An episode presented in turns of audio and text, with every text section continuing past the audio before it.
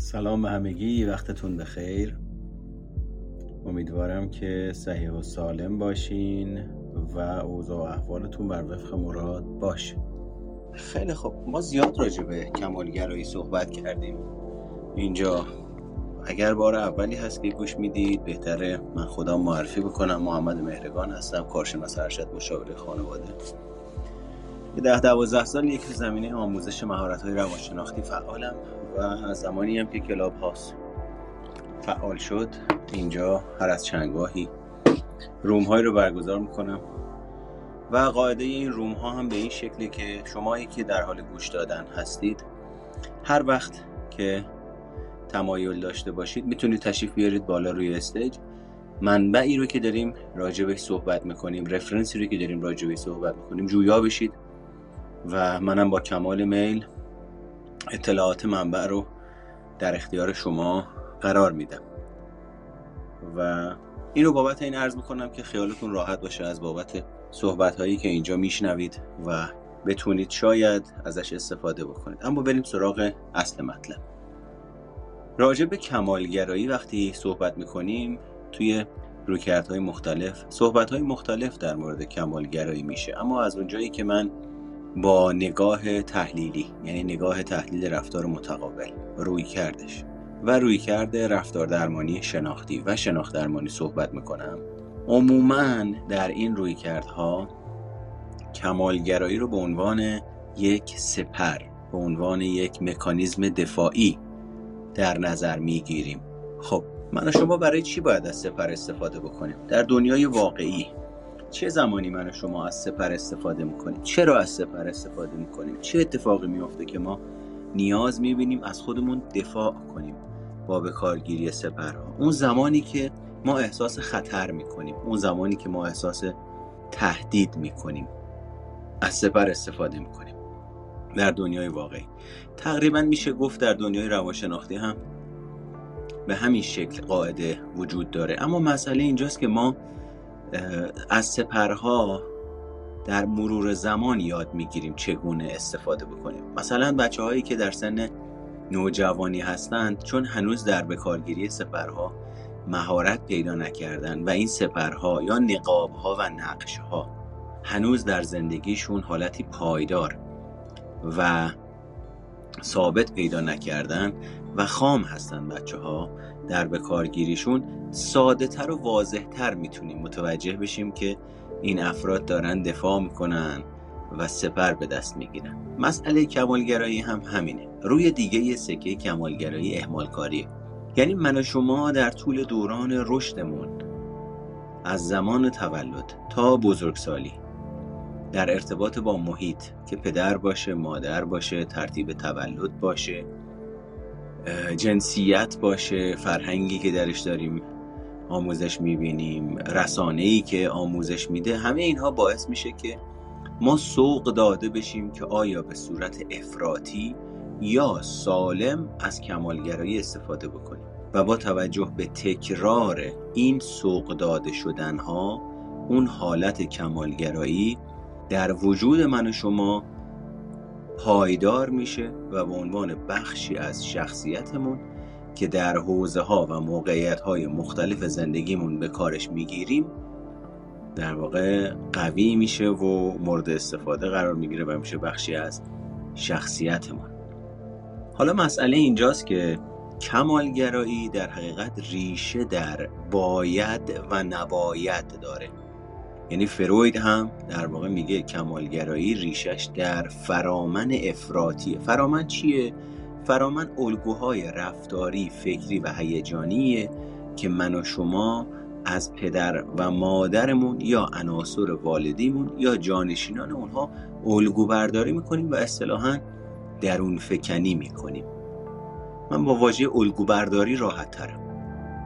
من می‌بینم پدرم به خودش سخت می‌گیره. من می‌بینم پدرم به خودش توجه نمی‌کنه. من می‌بینم پدرم روزی 16 ساعت کار می‌کنه. من می‌بینم وقتی می‌خوام یه کاری را انجام بدم یا یک کاری را انجام دادم که اشتباهه پدرم با حالتی سخت گیرانه با من برخورد می‌کنه. امروز در بزرگسالی من هم از همون الگوی سختگیری در ارتباط با خودم و در ارتباط با دیگران استفاده می‌کنم. حالا فقط هم خلاصه نمیشه در الگوی سختگیری. در الگوهای در واقع در معیارهای بالا یا غیر واقع بینانه هم به کار گرفته میشه. یعنی من از خودم انتظاراتی دارم که مناسب و همخوان با واقعیت وجودی من با استعداد من با توانایی من نیست. و به واسطه این باورها این بایدها و نبایدها به خودم فشار میارم و وقتی طبق این بایدها و نبایدها و معیارهای بالا و سختگیرانه نمی‌تونم نتیجه مورد نظرم رو ایجاد بکنم شروع می‌کنم سرزنش کردن خودم و باعث ایجاد احساس شرم و گناه و تحقیر و تخریب در خودم میشم. دوباره بعد از یه مدت به خاطر این احساس ناخوشایند برخواسته از سرزنش از تخریب از تحقیر درونی میگم ولش کن می‌زنم تو احمال کاری تو این صورتی که من می‌دونم باید چیکار بکنم اما به خاطر اینی که اگر خرابش می‌کنم اگر طبق اون معیاری که فکر می‌کنم باید باشه و غیر واقع بینانه هم هست انجامش بدم میگم خب چه کاری الان دوباره می‌خوام پوست از سر خودم بکنم؟ ول کن. چرا برم انجام بدم؟ بعد یه مدت دوباره میام رو سیکل کمالگرایی. حالا ماجرا این شکلیه که پس ما در دو صورت این کمالگرایی در وجودمون یعنی یکی از ریشه های کمالگرایی با این عنوان در وجود ما شکل می‌گیره که ما کمالگرایی رو یاد می‌گیریم. به ما آموزش داده میشه که کمالگرایی بکنیم. کمالگرایی فیزاته می‌تونه چیز بدی نباشه. ویژگی های مثبت کمالگرایی رو اگر فرصت شد برای شما میگم تا بدونید کمالگرایی به شکل سازنده به چه شکلی زندگی میشه. بارها راجبش صحبت کردیم و گفتم ولی هرچی راجبش صحبت بکنیم کمه چون ما جامعه ای هستیم که به میزان بالایی این کمالگرایی و اهمالکاری در وجودمون هست. اما ابتدای صحبت من عرض کردم گفتم کمالگرایی به عنوان یک سپر در نظر گرفته میشه. و سپر رو ما زمانی به کار می‌گیریم که خطر یا تهدیدی رو تجربه بکنیم. حالا مسئله اینجاست. من از چه چیزی میترسم؟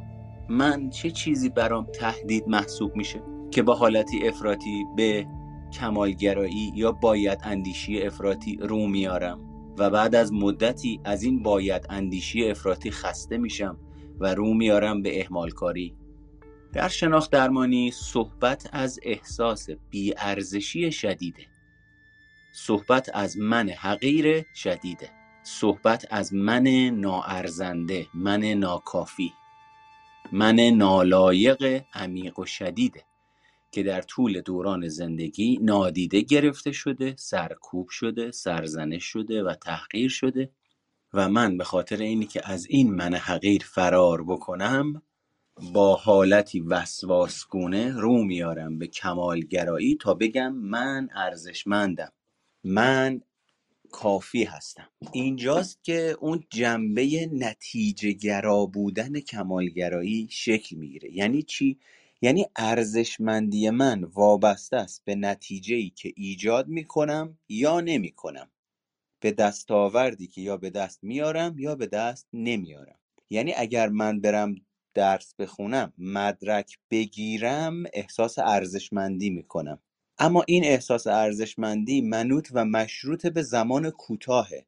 چرا؟ چون اون صدای من والد درونی یا اون فرامن درونی که ریشه در توقع افراطی و معیار بالای پدر و مادر از من داره که ریشه در کودکی داره مجدد در سر من شروع می‌کنه صحبت کردن و انرژی تولید کردن. اون که تغییر نمی‌کنه که.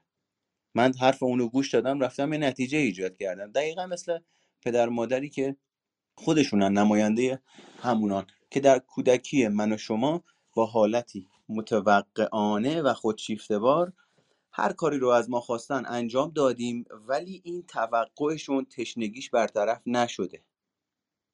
مداوم بعد از اینه که یه کار دیگه کردیم ارزشمندی ما رو تایید کردن ما رو مشروط کردن بر اینی که دوباره اون کار رو انجام بدیم. همون الگو در بزرگسالی که ما الگو برداریش کردیم از پدر و مادر توی ذهن ما تکرار میشه. حالا من یه نتیجه ایجاد می‌کنم یه روز حالم خوبه روز بعد دوباره باید تلاش بکنم برای اینه که یه کار دیگه انجام بدم یه قله دیگه یه تپه دیگر فتح بکنم تا اینکه دوباره احساس خوب بودن بکنم. پس در نتیجه اینجا با در نظر گرفتن توضیحی که به شما دادم کمالگرایی سپریه سبک زندگیه که من و شما اون من حقیر اون من ضعیف که در کودکی تلاش می‌کرد به واسطه دستاوردهاش به واسطه مهارتهاش به واسطه کارهایی که می‌کرد تایید و توجه پدر و مادر رو دریافت بکنه و نکرد و در همون حقارت دست و پاش بزرگ شد و در همون احساس ناارزنده سازی دست و پاش بزرگ شد رشد داده نشد توسط محیط که پدر و مادر باشه چون خود پدر و مادرم نمی‌دونستن. فکر می‌کردن دارن کار درست رو انجام میدن. فکر می‌کردن بهترین تصمیم رو دارن می‌گیرن که حالا اگر سخت بگیریم بزرگ میشه می‌فهمه. دقیقا همون اتفاقی که سر خودشون پیاده شده. و اون من حقیر اون در واقع اولش که به قول گفتنی عقده حقارت نیست حقارته. ضعفه. یه احساس جهان شموله که همه انسان ها از بعد به تولد تجربهش می‌کنن و در جهت جبرانش حرکت می‌کنن. من احساس ضعف می‌کنم که چرا نمی‌تونم مثل بقیه راه برم. مثل بقیه مستقل باشم. از این احساس ضعف درونی با نگاه کردن به دیگران نیرو می‌گیرم بلند میشم کم کم تاتی تاتی می‌کنم راه رفتن رو یاد می‌گیرم. این احساس حقارت که جهان شمول طبیعی هم هست زمانی که هی مداوم توسط محیط که پدر باشه مادر باشه محیط خانواده باشه محیط جامعه باشه ناکام بشه مناسب به اندازه و به جا دیده نشه یا منفی دیده بشه یا با روش های فرزند پروری بیمارگون تربیت بشه تبدیل میشه به عقده حقارت. اون وقت میشه ناکامی بیمارگونه. ناکامی بیمارگونه تبدیل میشه به خشم. این خشم و ناکامی با همدیگه استراب رو تولید می‌کنن. چرا؟ چون همین پدر و مادر متوقع که دارن با روش های فرزند پروری نامتعادل و ناسالم. من رو نادیده می‌گیرن و باعث ایجاد خشمم میشن. وقتی خشمم رو بهشون نشون میدم دوباره منو سرکوب می‌کنن و سرزنش می‌کنن. پس در نتیجه من همچنان در محیطی که منو ناکام می‌کنه زندگی می‌کنم. وقتی خشمم و نسبت به ناکامی که محیط برام ایجاد می‌کنه نشون میدم دوباره خود این محیط خشم منو سرکوب می‌کنه. یعنی من آچمز میشم خودم و خودم. این حالت وقتی سرکوب خشم وقتی ناکامی وقتی روند این فرایند در طول دوران زندگی تداوم پیدا بکنه این خشم تبدیل میشه به استراب بیمارگون. و اون وقت و اون وقت من میشم یک آدم تایید طلب. چرا؟ چون کمالگرایی اصلش و ذاتش جلب رضایت دیگرانه. مادر متوقع پدر متوقع مادر خودشیفته پدر خودشیفته توقعش پایانی نداره. این درس رو 20 می‌گیری؟ درس دیگه. این درس رو 19 می‌گیری؟ چرا 19 گرفتی؟ اون یه نمره رو چرا نگرفتی؟ تمرکزش به جای اینه که روی 19 نمره باشه روی اون یه نمره که نگرفتی. تمرکزش روی کلی توجه و کارایی که کردی باید باشه. اونا رو ول می‌کنه میگه اونا که وظیفه است اینو چرا انجام ندادی؟ نمونه بارزش در بزرگسالی به این شکلی که فردی رو من می‌شناسم که پدر و مادر کمالگرا داره و خودش هم در واقع درگیر همین کمالگرایی هست. پدر این فرد انتظارش این شکلیه که وقتی ماشین رو می‌بری بیرون استفاده می‌کنی باید تمیز کنی بیاری بذاری سر جاش. چه شکلی این رفتار دیده میشه؟ به این شکل. تا زمانی که ماشین تمیزه که خب اصلا من واکنشی به عنوان پدر نشون نمیدم. یعنی بر نمیگردم. یه بار بگم چقدر خوبه که من چهار دفعه دارم میام توی ماشین می‌بینم بوی تمیزی میده عطر میده کاملا کار باش رفته است. آفرین. دست اون کسی که از این ماشین داره استفاده می‌کنه درد نکنه. یه همچین چیزی تو حضور روانشناختی آدم کمالگرا نیست. اصلا نرم عادیش اینه که این ماشین باید این باشه. یعنی باید اندیشه بیمارگونه و افراطی. و چون در دنیای خودش تحت تاثیر این باید اندیشیه اساسا به اینجور مطالب توجه نمی‌کنه و جزم وظایف میدونتش اما کافیه بعد از ده دفعه که ماشین تمیزه یک بار یه جای ماشین خال بیفته. یک بار ماشین یه ذره گلی باشه. اون وقت دیگه واویلا شما لیاقت استفاده از این ماشین رو ندارین؟ نباید دستتون باشه. یعنی کاملا الگوی نادیده انگاری و بایداندیشی و توقع و تحول نیافتگی در فردی که کودک بزرگسال کودک رفتار دست و پاش بزرگ شده سیستم عامل روانشناختیش تو ده دوازده سالگی و سیزده سالگی مونده. به واسطه ازدواج کردن و بچه دار شدن یه لیبلی بهش چسبونده شده به نام پدر به نام مادر. به نام مسئول به نام مدیر. ولی دنیای روانشناختی او در حد تحول نیافتگی ده دوازده سالگیه که به واسطه قراردادهای اجتماعی اسم پدر و همسر و اینا اومده روش. پس دیدگاه او اصلا دیدگاه روشن و شفاف و بلوغ یافته ای نیست. رشد کرده ای نیست. توقعات بیجا و دور از واقعیت داره از اطرافیانش. وقتی من و شما با همچین فردی زندگی می‌کنیم قطعا سبک زندگی بیمارگونه او بر روی شکلگیری شخصیت ما تأثیر گذاره. چرا؟ چون اگه پدر من باشه مادر من باشه در دوران کودکی بقای من به او بسته است. و من ناخود آگاه و خداگاه راههایی رو پیدا می کنم از طریق روش های آزمون و خطا که بتونم او رو رضایتش رو جلب بکنم تا بقای روانشناختی من به خطر نیفته بقای روانشناختی من در کودکی یعنی چی؟ ببینید بقا از نظر کودکان متفاوته با بزرگسالان. بقا از نظر کودکان یعنی بنده توجه تایید و محبت پدر و مادرم رو داشته باشم. من رو بخوان من رو ترد نکنن من رو دوست داشته باشم پس در نتیجه منی که بچه ایم که چیزی نمی‌دونم تجربه ندارم خامم هیجانیم هر آنچه که اون پدر و مادر خام و جاهل می‌خوان رو انجام میدم تا منو دور نندازن. تا من تنها نمونم. چون تو این دنیای بزرگ من چیکار کنم؟ چجوری از پس خودم بر بیام؟ من ضعیفم. دو روزم نمی‌تونم زنده بمونم. پس اونها می نوازن من میرقصم. و من یاد می‌گیرم طبق آنچه اونها نواختن یک رقصنده قهار بشم. در بزرگسالی من میشم یه آدم منفعل. یه آدم کمالگرا یه آدمی که از هرچی آدم کمالگرای حالم به هم می‌خوره. یه آدم لجباز میشم.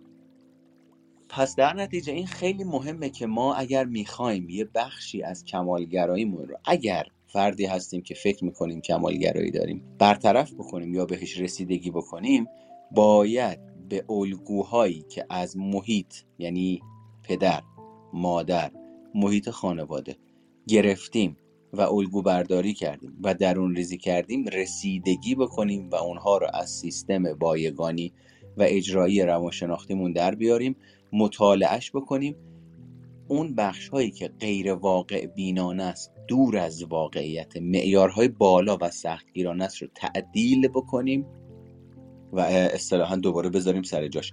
یا اینی که نه تعدیل نمی کنیم اصلا تاریخ مصرف یه باوری گذشته مال 60 سال پیش بوده. اما چون توی شخصیت من توی نظام روانشناختی من داره کار می‌کنه و من از وجودش بی خبرم اصلا شناختی ندارم. اصلا با روانشناس روانشناسی سر جنگ دارم. همه روانشناسا رو با هم جمع میبندم از دم تعمیم افراطی میدم میگم همه شارلاتانن همه دزدن. من خودم بلدم چی کار کنم. این آدما می‌خوان به من یاد بدن من چجوری زندگیمو جمع و جور بکنم؟ یعنی همون الگویی که من از پدر یاد گرفتم امروز در وجود من داره کار می‌کنه. و این نشون دهنده ترس اینجور آدماست که با واقعیت وجودی خودشون در ارتباط با فردی که این تخصص رو داره مواجه بشن و ندونن چی کارش بکنن و کنترلشون رو از دست بدن. چرا؟ چون یه بخشی از کمالگرایی که مرض راضی و خوشنود کردن دیگرانه از ترس پدر و مادر میاد که نکنه کنترلمون رو رو بچه‌مون از دست بدیم. نکنه دیگه حرف ما رو گوش نده. به خاطر همین بهش سخت می‌گیریم. به خاطر همین می‌زنیم تو سرش. البته همه پدر مادر اینجور نیستن و اینو باید حواستون باشه که تعمیم ندیم.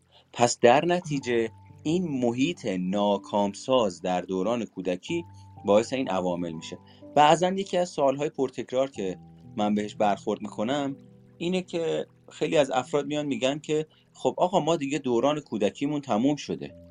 من دیگه یه آدم بزرگسالم. دیگه چه ربطی داره الان؟ می‌خوام چیکار کنم؟ الان برای چی داری راجع به دوران کودکی اینقدر صحبت می‌کنی؟ حالا ماجرا این شکلیه. اون بچه هست که الان بزرگ شده. دست و پاش بزرگ شده. اون استرابی که من در دوران دو سالگی سه سالگی پنج سالگی شش سالگی دوازده سالگی سیزده سالگی 17 سالگی تجربه می‌کردم که عوض نشده که. سر جاشه. تداوم همون استراب جداییه که در سن هشت ماهگی نه ماهگی به صورت طبیعی در وجود ما شکل می‌گیره. اما پدر مادر نمی‌دونن چی کارش بکنن. میشه آسیب وارد مراحل بعدی رشد زندگی ما میشه.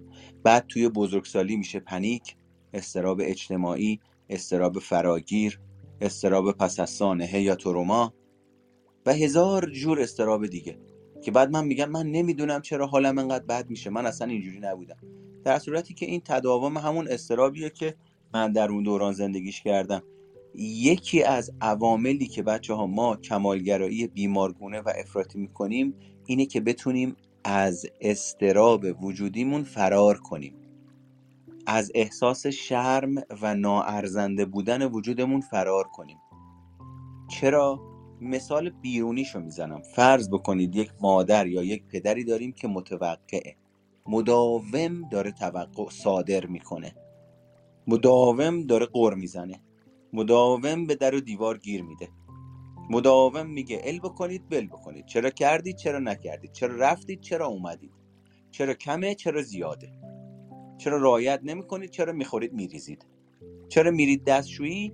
پشت سرتون موهاتون میریزه پر دستشویی میشه سی و اس یعنی همیشه متوقعه. هیچ وقت این ول نمی‌کنه تموم نمی‌کنه. این نوع کمالگرایی بیمارگونه. این نوع وسواس این نوع حالتهای روانشناختی نامتعادل و نامتعارف به مرور آقا وقتی قرار کنار یه همچی آدمی زندگی بکنی چند وقت می‌تونی سالم باشی؟ چند وقت می‌تونی تحمل بکنی؟ چند وقت می‌تونی قور نزنی؟ چند وقت شاکی نمیشی؟ کم کم افراد شاکی میشن بچه ها اما چون دوباره بقاشون به پدر و مادر وصله هیچی نمی‌تونه کجا بره؟ توی فرهنگ وابسته ای که ما داریم بلند شه بره مستقل شه. با این شرایط اقتصادی اجتماعی که داریم کجا برن مستقل شن؟ پس مجبور بشینه اونم یه رادیو هی براش بگه هی براش بگه هی تو اعصاب هی تو اعصاب. این کم کم خلق و خوش رو میریزه به هم مستربش می‌کنه. این استرابی که در اثر رفتارهای بیمارگونه و نامتعادل و نامتعارف پدر و مادر در وجود اطرافیان ایجاد میشه ناخوشایند طاقت فرساس این استرابی که از ناارزنده سازی رفتارهای والدین ایجاد میشه. این استرابی که از متوقع بودن رفتارهای پدر و مادر ایجاد میشه طاقت فرساس از یه جایی به بعد اون فرزند یا اون فرد حالا یا در کودکی یا در بزرگسالی میگه برم این کاره رو بکنم او فقط دیگه ساکت چه حرف نزنه. چرا حرف نزنه؟ چون انگار داره از قصد حرف می‌زنه که مغز ما رو بیاره پایین. چون ول نمی‌کنه. چرا؟ چون خودش وسواسه. چون اگه کارها رو طبق روش او انجام ندیم کفر میشه. زمین به آسمون میچسبه. چون باید حتما رو زمین خال نباشه تا خوابش ببره. چون اگه مثلا نشستین دارین غذا می‌خورین غذاتون تموم شد ظرفا رو باید همون درجا بعد از اینی که غذا رو خوردین تموم کنه بشوره اگه ظرفا رو بذاره رو تو ظرفشویی نیم ساعت بعد بسپاره به بچه ها یا مثلا به پدر خانواده یا خودش بخواد بشوره نمیشه. یه وزنه 200 کیلویی رو دلشه. یه چیزی سر جاش نیست. همه ی تنظیمات باید اونجوری باشه که من فکر می‌کنم و من می‌خوام. ریشه در خودشیفتگی داره. الحق که فروید درست گفت راجع به این موضوع. که وقتی صحبت از کمالگرایی می‌کنیم یه آثاری از خودشیفتگی هم دیده میشه. اون وقتی که هر کسی باشه بابت اینه که از این رفتارهای برانگیزان منفی استراب برانگیز خلاصی پیدا بکنه شروع می‌کنه سازگاری کردن با اون رفتار که شاید اون صدای آزارنده رو بتونه کاهش بده. این کم کم صدای آزارنده به واسطه اینی که هیچ انعطافی در ارتباط با دیگری از خودش نشون نمیده به واسطه اینی که خودش رو به صورت مستقیم و غیر مستقیم تحمیل می‌کنه به دیگران کم کم در ارتباط با او این صدا ما ازش الگو برداری می‌کنیم و متأثر میشیم. حالا امروز در بزرگسالی چه اتفاقی برامون میفته همون صدای والد بیرونی تبدیل شده به صدای والد درونی تبدیل شده به بخشی از شخصیت من که من با همون معیارهای سختگیرانه با همون حالت افراطی به خودم حکمرانی می‌کنم. ما به این میگیم کمالگرایی. انتظارات غیر واقع بینانه که من از والدینم یاد گرفتم درونی کردم امروز بدون اینکه خبر داشته باشم به عنوان بخشی از خودم در حوزه های مختلف زندگیم برای تصمیم گیریم برای چاق شدنم برای لاغر شدنم. برای هر جایی که لازم تصمیم بگیرم از اون قاعده تاریخ مصرف گذشته بیمارگونه استفاده می‌کنم. اینجاست که کمالگرایی حالتی بیمارگونه داره. و من اون وقت خودم از دست خودم نمی‌تونم رها بشم. خودم عامل برانگیزان استراب خودمم. توی اینجور شرایط من وقتی اون استراب رو در ارتباط با پدر و مادر تجربه می‌کنم دامن می‌زنم به نوع کمالگرایی که او از من می‌خواد. تا بتونم صدای اون رو کاهش بدم. پس اینجا من از کمالگرایی دیگری که خودش باعث ایجاد استراب در من شده استفاده می‌کنم تا شاید برای لحظاتی دست از سر من برداره و من احساس آرامش بکنم و سوهان اعصاب من نباشه. در صورتی که خبر ندارم چه بلایی سرم اومده و خودم با تداومش دارم چه بلایی سر خودم میارم. اینجوری میشه که در بزرگسالی خودم با معیارهای سختگیرانه باعث ایجاد استراب میشم. وقتی نمی‌تونم اون معیارهای سختگیرانه رو بهش برسم و نتیجهش رو ایجاد بکنم مثل پدر و مادر خودم رو سرزنش می‌کنم. با سرزنش کردن خودم احساس گناه شرم ناارزنده سازی ناارزنده بودن ناکافی بودن نالایق بودن رو در خودم بیدار می‌کنم و به خاطر اینه که این احساس عقده حقارت درونی احساسی ناخوشایند طاقت فرسا و رنج آوره به خاطر اینه که از شرش خلاص بشم دوباره رو میارم به رعایت کردن دستورات غیر واقع بینانه من والد درونیم. برای مدتی استرابم کاهش پیدا می‌کنه تا زمانی که دارم طبق اون قاعده ها عمل می‌کنم و دوباره به محض اینی که اون قاعده ها رو کنار می‌ذارم یا خسته میشم و می‌خوام باهاشون لجبازی و ناسازگاری بکنم میزان اون صدا مثل همون زمانی که حرف پدر یا مادر گوش نمی‌دادیم و بعد از یه مدتی شروع می‌کردن احساس گناه دادن که آره ما هر کاری می‌کنیم برای شما می‌کنیم. ببین حالا باید چجوری جواب رو بدیم. این حق من مادر نیست این حق من پدر نیست. سرشار از احساس شرم و گناه. حالا من بلند میشم دوباره اون کار رو انجام میدم. همین کار رو با خودم انجام میدم. حالا منم و خودم هی دور خودم باید بچرخم. دو روز حالم خوب باشه. بابت اینی که اون قاعده ها رو رعایت می‌کنم.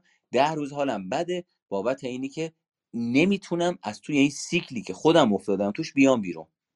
توش توی شناخت درمانی به این ماجرا میگیم خطاهای شناختی. صفر و صد. یا دارم حرف اینو گوش میدم باش سازگاری می‌کنم یا حالم از این به هم می‌خوره میرم ناسازگاری می‌کنم. هیچ راه دیگه هم به نظرم نمی‌رسه. چون اساسا از این مکانیزم روانشناختی خبر ندارم. نمی‌دونم چه اتفاقی برام افتاده که اینجوریم. فقط به خودم میام می‌بینم انرژی می‌ذارم هزینه می‌کنم وقت می‌ذارم جون می‌ذارم ولی دوباره حالم خوب نیست. ولی دوباره از خودم توقع زیادی دارم. ولی دوباره وقتی برنامه ریزی می‌کنم برنامه ریزی رو می‌برم پیش یه کسی میگه این چیه نوشتی می‌خوای بوس از سر خودت بکنی؟ یا میام این برنامه رو سادهش می‌کنم بعد از اینی که این فیدبک رو گرفتم پامشم میرم پیش یه آدم دیگه میگه این چیه؟ برای چی اصلا اینو نوشتی؟ این که خیلی ساده است انجام دادنش. صفر و صد. اون وقتی که ما امروز نگاه می‌کنیم می‌بینیم جامعه مرزی در جامعه ایرانی اختلال شخصیت مرزی به وفور بالاست. یا اینور یا اونور یا چپ یا راست. یا سیاه یا سفید. یا کم یا زیاد. یا خوب یا بد. یا درست یا غلط. میونه نداره. یا سفید یا سیاه. خاکستری این وسط وجود نداره. من دنیا رو یه دقیقه خوب می‌بینم یه دقیقه بد می‌بینم. یه دقیقه قابل اعتماد می‌بینم یه دونه قابل بی, اعتماد می‌بینم آدما رو. به خاطر همین جابجایی صفر و سطحی احساسات و هیجانات هم در من همینجوری دچار تلاطم میشن. یه دقیقه خوبم یه دقیقه بدم. یه دقیقه تو انفعالم یه دقیقه دلم می‌خواد پرخاشگری بکنم. سر به تن هیچ کس نباشه. حالا اما بریم ببینیم ابعاد سگانه کمالگرایی چیا هستن. بچه ها چیزی که می‌خوایم بگیم ببینید سه نوع کمالگرایی داریم.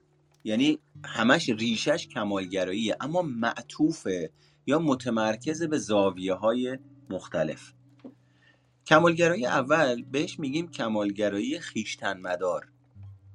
کمالگرایی دوم بهش میگیم کمالگرایی دیگر مدار و کمالگرایی سوم کمالگرایی جامعه مداره ما توی کمالگرایی خودمدار با تمایل به وضع معیارهای سختگیرانه و غیر واقع بینانه برای خودمون و مهم اینجاشا و تمرکز بر نقصهای وجودی و شکست هامون توی عمل کرد همراه خود نظارتگری های دقیق به خودمون سخت می‌گیریم.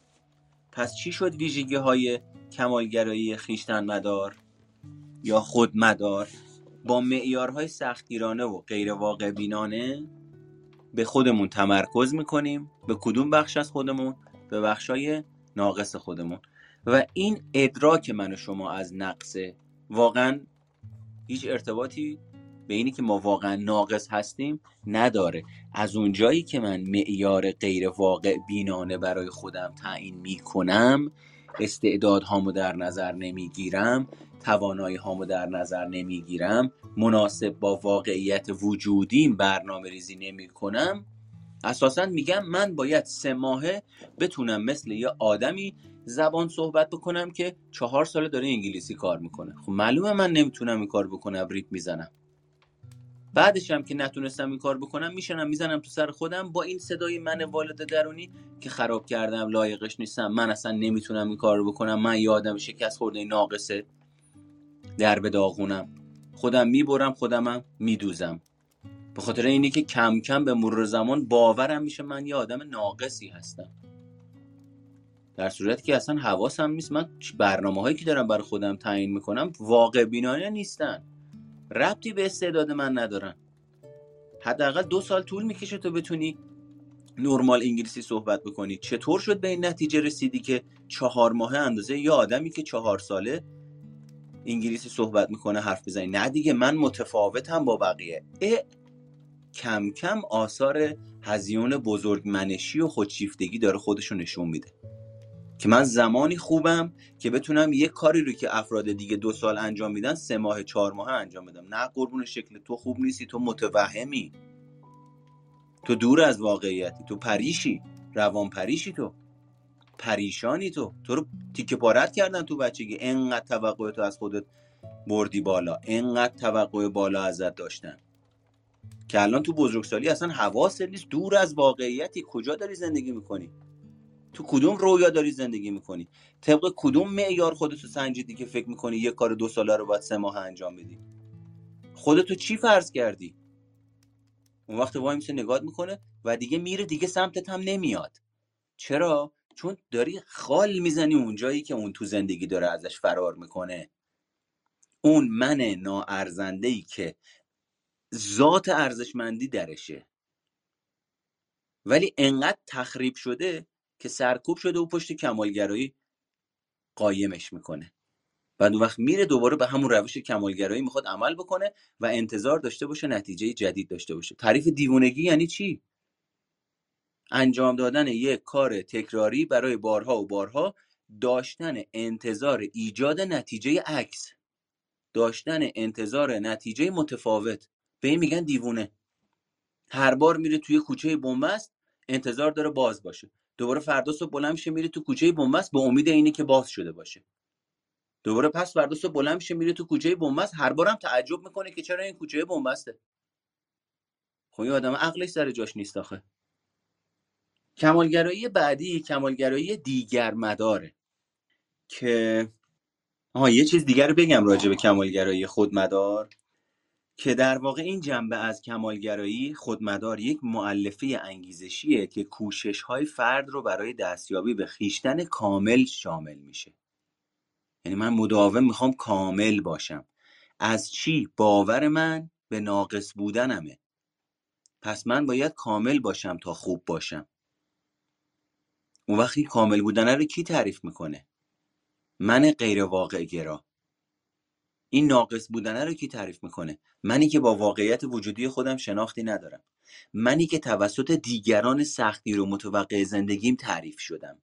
منی که خودپندارم توسط دیگران تعریف شده. خودپندارم واقع گرایانه نیست. منی که الان رسیدم به سن سی سالگی چل سالگی هنوز دارم با اون خودپنداره زندگی می‌کنم که از محیط خانوادم با خودم آوردم. منی که نرفتم سراغ این خودپنداره بشکنمش بروزش کنم. آگاه بشم واقع گرایانه ترش بکنم و به واقعیت نزدیکش بکنم. هنوز دارم تو توهم و تصور دنیای کودکی خودم زندگی می‌کنم. هنوز منتظرم یه شاهزاده ای با یه اسبی از یه جایی بیاد منو نجات بده. هنوز منتظرم یه گونی پول یهویی بیفته زمین من خوشحال شم پولدار شم. هنوز دنبال اینم که اجرت کار نکرده رو ببرم. هنوز تو تحول نیافتگی و تفکر دنیای کودکی گیرم و نمی‌خوام مسئولیت بزرگسال بودن رو بپذیرم. اما کمالگرایی دیگر مدار تمایل به داشتن انتظارهای افراطی از دیگران و ارزشیابی انتقادی آنان را نشان می‌دهد و با خصومت با دیگران و سرزنش آنها همراه است. این دقیقا داره حرف منو تایید می‌کنه. ببین فکرشو بکن. پدر و مادری که بچه ها رو به دنیا میارن کمالگرای دیگر مدارن. که کمالگرایی خیشتن مدارم در وجودشون هست. یعنی اگر نسلی ماجرا رو نگاه بکنی من کمالگراییم رو از پدر و مادرم می‌گیرم و الگو برداری می‌کنم. میشه وقتی با خودم استفادهش می‌کنم در ارتباط با خودم به تنهایی استفادهش می‌کنم میشه کمالگرایی خیشتن مدار بعد میرم ازدواج می‌کنم بچه دار میشم شرکت می‌زنم کارمنددار میشم. اون وقت این کمالگرایی رو که معطوفش کردم به سمت خودم حالا عواملی در دنیای بیرونی در محیط هست که من می‌خوام با اونا ارتباط بگیرم. سر این کمالگرایی رو که به سمت درون خود منه میچرخونم به سمت دیگران و اون وقت انتظارات غیر واقع بینانه و دور از واقعیت خودم رو و توقعات عجیب و غریب خودم رو که از خودم داشتم حالا از اونا می‌خوام. این جنبه در اصل همون کمالگرایی خودمداره اما در اون رفتار کمالگرایی به سوی دیگران جهتگیری میشه. و یه کمالگرایی هم داریم کمالگرایی جامعه مدار.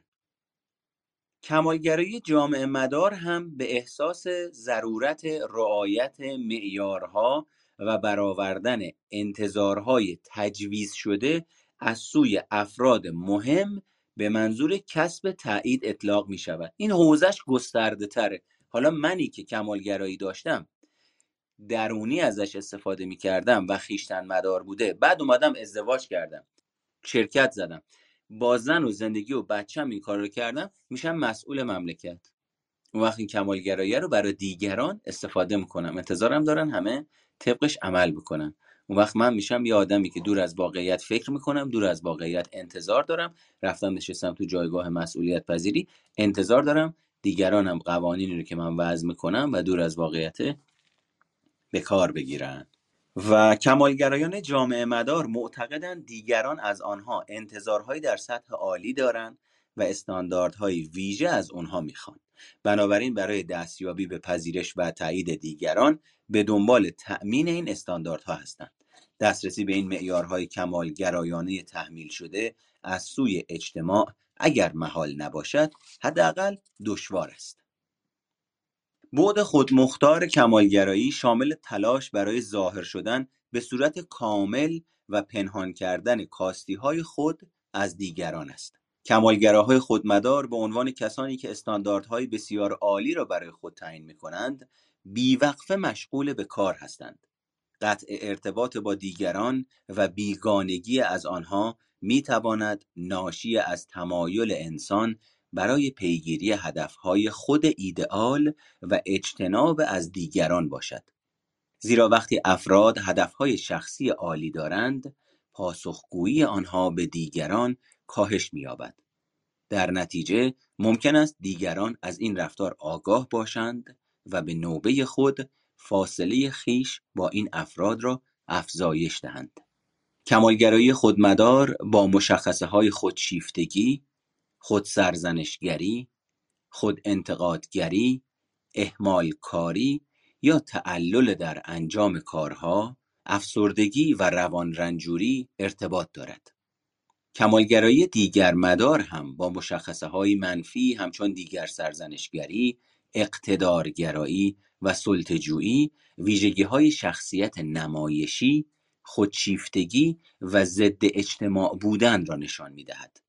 کمالگرایان دیگر مدار معمولا می‌گویند برای من مهم اینه که دیگران در انجام دادن کارها کامل باشند و در انتقاد بیش از حد ممکن و در انتقاد بیش از حد ممکن است بگویند من به شدت از های دیگران از های دیگران انتقاد می‌کنم یا از اینکه مردم متوجه کامل بودن من نمیشن ناراحتم.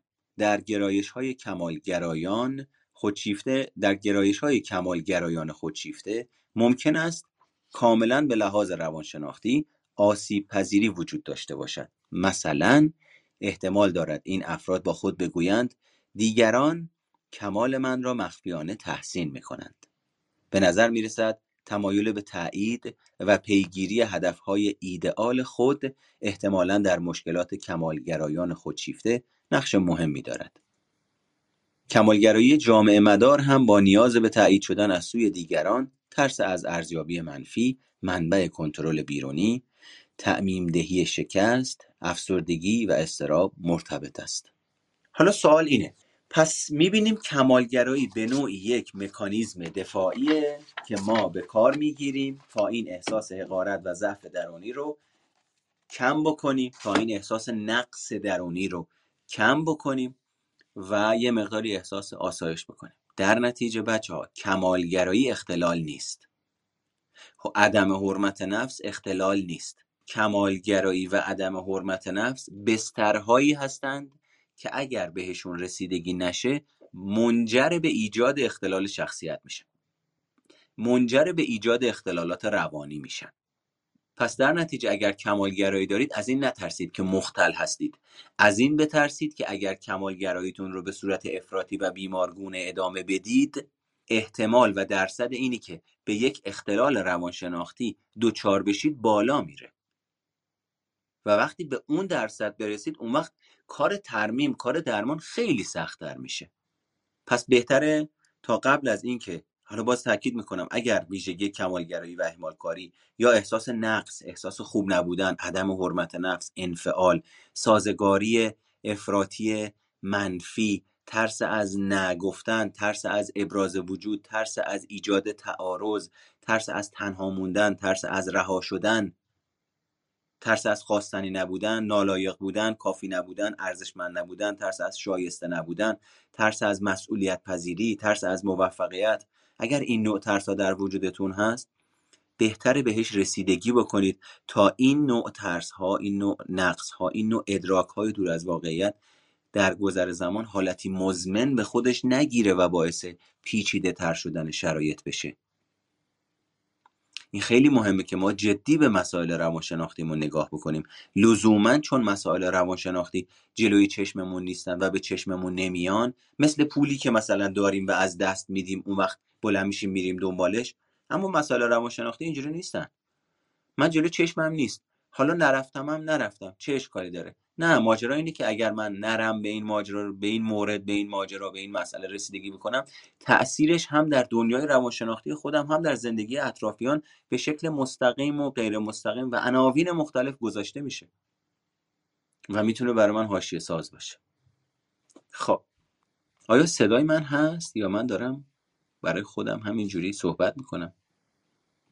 خیر این بحث رو نوشتین در اینستاگرام ضبط شده. خیر این بحث مربوط به کلاب هاوس هست. و دوستان عزیز اگر الان سوالی دارید راجع به این مطلبی که راجع به صحبت کردیم می‌تونید تشریف بیارید و سوالتون رو مطرح بکنید. یا اینکه به اصطلاح توی بخش text box سوالتون رو بنویسید. پس در نتیجه جنبندیش بکنیم. کمالگرایی یک مکانیزم یک سپره یک دفاع بابت اینی که من و شما از احساس نقص و ناارزنده بودن درونیمون فرار بکنیم. احساسی که باور به ناارزنده بودن و ناقص بودن در ما ایجاد می‌کنه اصلا احساس خوشایندی نیست. به خاطر همین من و شمایی که باور به ناارزنده بودن یا حقیر بودن داریم با تمام تلاش سعی می‌کنیم از عواملی که این احساس رو در وجود ما فعال بکنن فرار بکنیم دور بشیم حمله بکنیم و خاموشش بکنیم. تا اینی که این احساس ناخوشایند در وجود من خاموش بشه. نوشتین ترس و وسواس از رفتارهای خودمون که هی مقایسه می‌کنیم و دچار افسردگی میشیم. علتش چیه؟ هیچی افسردگی یکی از دلایلش همین مقایسه گریه ما تو شناخت درمانی داریم دیگه. تو رفتار درمانی شناختی داریم. خطای شناختی مقایسه گری شما بهش میگن اسناد به خود یا بهش میگن شخصی سازی توی شخصی سازی یا اسناد به خود یا مقایسه گری ما دو تا حالت بیشتر نداریم. من خودم رو با دیگران مقایسه می‌کنم و این روش مقایسه برگرفته از زندگی دوران کودکیم تا بزرگسالیه. یعنی ممکنه یه فردی در عمق مقایسه گری با دیگران داره زندگی می‌کنه ولی وقتی بهش میگی داره خودتو مقایسه می‌کنی میگه نه به خدا. من اصلا امکان نداره خودم با دیگران مقایسه کنم. اینقدر می‌تونیم ناآگاه باشیم نسبت بهش. ولی در مقایسه گری من و شما دو تا حالت بیشتر نداریم. خودمون رو با دیگران مقایسه می‌کنیم پایین تر از دیگران خودمون رو ادراک می‌کنیم و دیگران رو برتر و سرتر و بهتر و قویتر و خوشتیبتر و خوشبوتر و پولدارتر و توانمندتر و بااستعدادتر و سخنورتر ادراکشون می‌کنیم. و خاطر همین احساس حقارت درونی به وفور در وجودمون تجربه میشه خودمون رو با دیگران مقایسه می‌کنیم احساس سرتر بودن و برتر بودن و قوی بودن و مستعدتر بودن می‌کنیم. ریشه جفتش عقده حقارته. فقط روشاش فرق می‌کنه. چجوریه؟ ببین توی روش اول که من خودم رو با دیگران مقایسه می‌کنم انباری وجود خودم رو با ویترین زندگی دیگران مقایسه می‌کنم. خب بالاخره توی انباری چهار تا تارنکبوت پیدا میشه بوی نمونا میاد تاریکه. ولی وقتی یه آدمی داره ویترین می‌زنه خب ویترینش رو گردگیری می‌کنه تمیز می‌کنه نور خوب میده بهترین های خودش رو توش می‌ذاره. پس در نتیجه قاعدتا من وقتی خودم رو با ویترین دیگران ضعف های خودم رو با توانایی دیگران مقایسه بکنم احساس حقارت می‌کنم پایینتر از دیگران خودم رو درک می‌کنم. و برعکس منی که خودشیفتگی دارم بابت اینی که بگم من ناقص نیستم ویترین خودم رو با انباری دیگران مقایسه می‌کنم. توانایی های خودم رو اصلا در مقابل افرادی بیشتر رابطه می‌گیرم باشون رو قرار می‌گیرم. که اونها از من ضعیفتر باشن. به خاطر همین فردین بازی یعنی چی؟ یه نفر برتره یه سری نوچه دورشم اینم هم همونه. توهم و تصور بزرگ بودنه. هزیون بزرگ منشیه در صورتی که نتیجه زندگی اون فرد از نظر احساسی عاطفی نشون میده که اون آدم ماجراش پس در نتیجه مقایسه گری شخصی سازی اسناد به خود ذهن خانی کاری عبس و تاریخ مصرف گذشته است. و اگر شما فکر می‌کنید این روش ها رو دارید این رو بدونید. عموما ما به تنهایی نمی‌تونیم از این روش ها خلاص بشیم. چرا؟ چون اساسا به تنهایی این روش ها به ما منتقل نشده. به من یاد داده شده خودم رو با دیگران مقایسه کنم. بچه فلانی رو ببین. حالا داری فلان حرف رو می‌زنی دیگران چی میگن؟ آبرومون نره. فرهنگ ما فرهنگ آنهاست. فرهنگ ما نیست. یعنی وقتی اتفاقی تو زندگی ما میفته من اول باید به این فکر کنم که حالا بدبخت نشم. آبروم چی میشه؟ دیگران چی فکر دیگران هر چی می‌خوام فکر کنم فکر کنم دیگران نهایتا ده دقیقه منو می‌بینن بعد ده دقیقه بلند میشه همین الان. شما ده دقیقه منو گوش می‌دید بعد بلند میشید سر زندگی تو. اصلا دیگه فردا به من فکر نمی‌کنید. که من حالا بخوام خودم رو درگیر بکنم دیگران چی دارن راجع به من فکر می‌کنن؟ و این بشه الگوی تکرار شونده زندگی من برای اینی که من شخصیت خودم رو روش بنا بکنم. ببین چه آسیبی آدم می‌تونه بخوره تو این شرایط. اولویت من اینه که دیگران چی میگن. من از جایگاه اینه که دیگران چه فکری راجع من می‌کنن تصمیمات زندگیمو رقم می‌زنم. این یعنی باخت دادن این یعنی سوزوندن زندگی و انرژی خودمون بابت یه آدمایی که حتی ممکنه به من و شما دو دقیقه هم فکر نکنن. بعد من تو توهم و تصور خودم دنبال اینم که دیگران دارن راجع به من چی فکر می‌کنن. خب من اگه خود بزرگ منشی ندارم چی دارم؟ من خودم رو چی تصور می‌کنم که فکر می‌کنم دیگران باید انرژیشون و زمانشون و وقتشون رو صرف بکنن که منو در حضور و فکر و آگاهیشون راه بدن؟ من کیم مگه؟ تا به حال اینجوری به ماجرا فکر کردیم من چی کارم که اینقدر فکر می‌کنم دیگران دارن چی فکر می‌کنم خب برمیگرده به معیارهای غیر واقع بینانه برمیگرده به باورهای دور از واقعیتی که من راجع به خودم دارم. این برمیگرده به اون محدوده امن بیمارگونه عادتهای فکری و احساسی هیجانی که من عادت کردم توش بزرگ بشم و چون عادت کردم نسبت بهش بینش ندارم. اما غرقم توش. چون عادت کردم فرافکنی بکنم مداوم توجهم به دیگران باشه و سهم و نقش خودم رو نبینم تو زندگی. وقتی که یه همچی آدمی تا سن 50 60 سالگی می‌رسه 50 60 سالگی حالا اگر بیدار بشه بینش پیدا بکنه به مسائل خودش اون وقتی که تازه می‌خواد چه کنم چه کنم کاسه بگیره دستش که ببین من زندگیمو به فنا دادم. خیلی از آدما هم هستن که اساسا اصلا به این بینش نمی‌رسن. با همین عدم بینش تا آخر زندگیشون ادامه میدن. همون عقده حقارت همون احساس شکست همون احساس خوب نبودن همون احساس بدبخت بودن و ناارزنده ساز ناارزنده بودن رو با خودشون یدک می‌کشن تا آخرش هم دار فانی رو ودا بگن به همین دلیله که من و شما اگر در بزرگسالی الان نریم سراغ اینی که ببینیم چه اتفاقی برامون افتاده داریم به یه نوعی خودمون در حق خودمون اجهاف می‌کنیم. داریم یه نوعی خودمون در حق خودمون کوتاهی می‌کنیم. یعنی من و شما باید امروز یاد بگیریم خودمون در حق خودمون پدر و مادری بکنیم. و این پدر و مادری کردن رو اول باید یاد بگیریم. چرا؟ چون پدر و مادری که یاد گرفتیم احتمالا با توجه به تایتلی که داریم متوقعانه بوده دور از واقعیت بوده خودخواهانه بوده خودشیفتوار بوده. پس من توی کوله بارم چی دارم؟ نمی‌تونم توی ظرفی نوشابه بریزم بعد دو ماه برم در اون ظرف رو باز بکنم. انتظار داشته باشم مثلا توش آب معدنی باشه. ده سال دیگه هم درش رو باز بکنم همون محتویات نوشابه توشه. تا موقعی که نرم سراغ اون محتویات بررسیش نکنم خالیش نکنم یه چیز دیگه نریزم توش همون نوشابه توشه. الگوهایی که من و شما هم از خانوادهمون یاد گرفتیم همینه. ده سال دیگه هم بشین کتاب بخون اما ارتباط درمانی و آموزشی برقرار نکن. الگوها تکون نمی‌خورن. ممکنه راجع بهشون آگاهی پیدا بکنی. ممکنه نسبت بهشون شناخت پیدا بکنی. اما این الگوها در ارتباط با دیگری درون شما بارگذاری شدن و امروز هم در ارتباط با دیگری مچشون گرفته میشه و از مکانیزم روانشناختی شما خارج میشن. خیلی خوب. اینم از این محمد مهرگان هستم کارشناس ارشد مشاوره خانواده. هیچی به شما توضیح دادم دیگه. نوشتین چیکار کنیم که خودمون رو درمان کنیم؟ مراجعه کنیم. مراجعه بکنید تا بتونید خودتون رو درمان بکنید.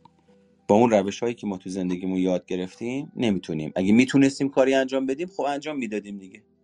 وقتی داریم دور خودمون میچرخیم یعنی روش ها و الگوهای رفتاری و اون نظام شخصیتیمون یه بخشایی توی جاهایی داره کارآمدیشو از دست میده تاریخ مصرفش گذشته. یه چیزی وقتی تاریخ مصرفش گذشته چیکار می‌کنیم؟ یا میریم میندازیمش دور یه دونه نوش رو می‌گیریم یا میریم اصلاحش می‌کنیم. میریم تهیه می‌کنیم. میریم اقدام می‌کنیم. پس اولویت با اینی که من برم اقدام کنم. من برم شناخت خودم رو افزایش بدم. خیلی خوب. اینم از این. انشالله که این روم براتون موثر و مفید واقع شده باشه. محمد مهرگان هستم کارشناس ارشد مشاوره خانواده. ده دوازده سالی تو زمینه آموزش های مهارت های روانشناختی. فعالم مشخصا روی کرده تحلیل رفتار متقابل. و اگر خواستین توی این زمینه کاری انجام بدین شاید من بتونم به شما کمک بکنم. این روی کرد رو من طبق اشل انجمن بین المللی تحلیل رفتار متقابل برگزار می‌کنم. یعنی هر جای دنیا تشریف ببرید. این ساختار رو موظف هستن با همین قاعده پیاده بکنن. سرفصل کاملا مشخصه. ما چیزی از خودمون اضافه نمی‌کنیم. و در آینده نزدیک هم یعنی اگر اشتباه نکنم سی و یک مرداد ماه روزهای دوشنبه هم یک دوره رو به صورت آنلاین شروع می‌کنیم. اگر کسی تمایل داشت که در این دوره شرکت بکنه می‌تونه از طریق این زیلین که بالای سر من روش کلیک بکنه و به گزینه واتساپ پیام بده. من سر فرصت پیامش رو می‌بینم و براشون اطلاعات رو میفرستم. همینطور پادکست روانشناسی سایکوپاد رو می‌تونید گوش بدید که توصیه می‌کنم گوش بدید. آخرین اپیزودش همین چند روز پیش منتشر شد که راجع به اضطراب جدایی و اضطراب اجتماعی صحبت کردم اونجا توی Castbox توی تلگرام همه لینک ها توی این لینک بالای سر من هست. اجازه بدید من ببینم اینجا رو. دوره پیشرفته اگر دوره مقدماتی رو گذرونده باشین می‌تونین شرکت بکنین. اگر مقدماتی رو نگذرونده باشین در واقع شرکت کردن در دوره پیشرفته مشروط بر شرکت در دوره مقدماتیه و از همون طریق لینکی که برای شما ارسال کردم می‌تونید پیگیر باشید. خیلی خوب امیدوارم این room براتون موثر و مفید واقع شده باشه. شما رو تا room دیگه و برنامه دیگه به خدای بزرگ میسپارم و توصیه می‌کنم page اینستاگرام من رو هم follow داشته باشین. توی اونجا راجع به اینی که چگونه کمالگرا باشیم صحبت کردم راجع به هوش هیجانی صحبت کردم. راجع به اعتماد و اعتماد به نفس و مطالب زیادی رو live اونجا گذاشتم و راجبش صحبت کردم. توصیه به شما اینه اگر پیج اینستاگرام منو ندارید اون رو جزو followerاتون داشته باشین که به اصطلاح اونجا هم مطالب خوبی هم می‌ذارم هم گذاشتم. اگر هم دلتون خواست بخندین که دیگه حتما پیج رو follow بکنید. سپاسگزارم از شما. شما رو تا روز و ساعت دیگه به خدای بزرگ میسپارم.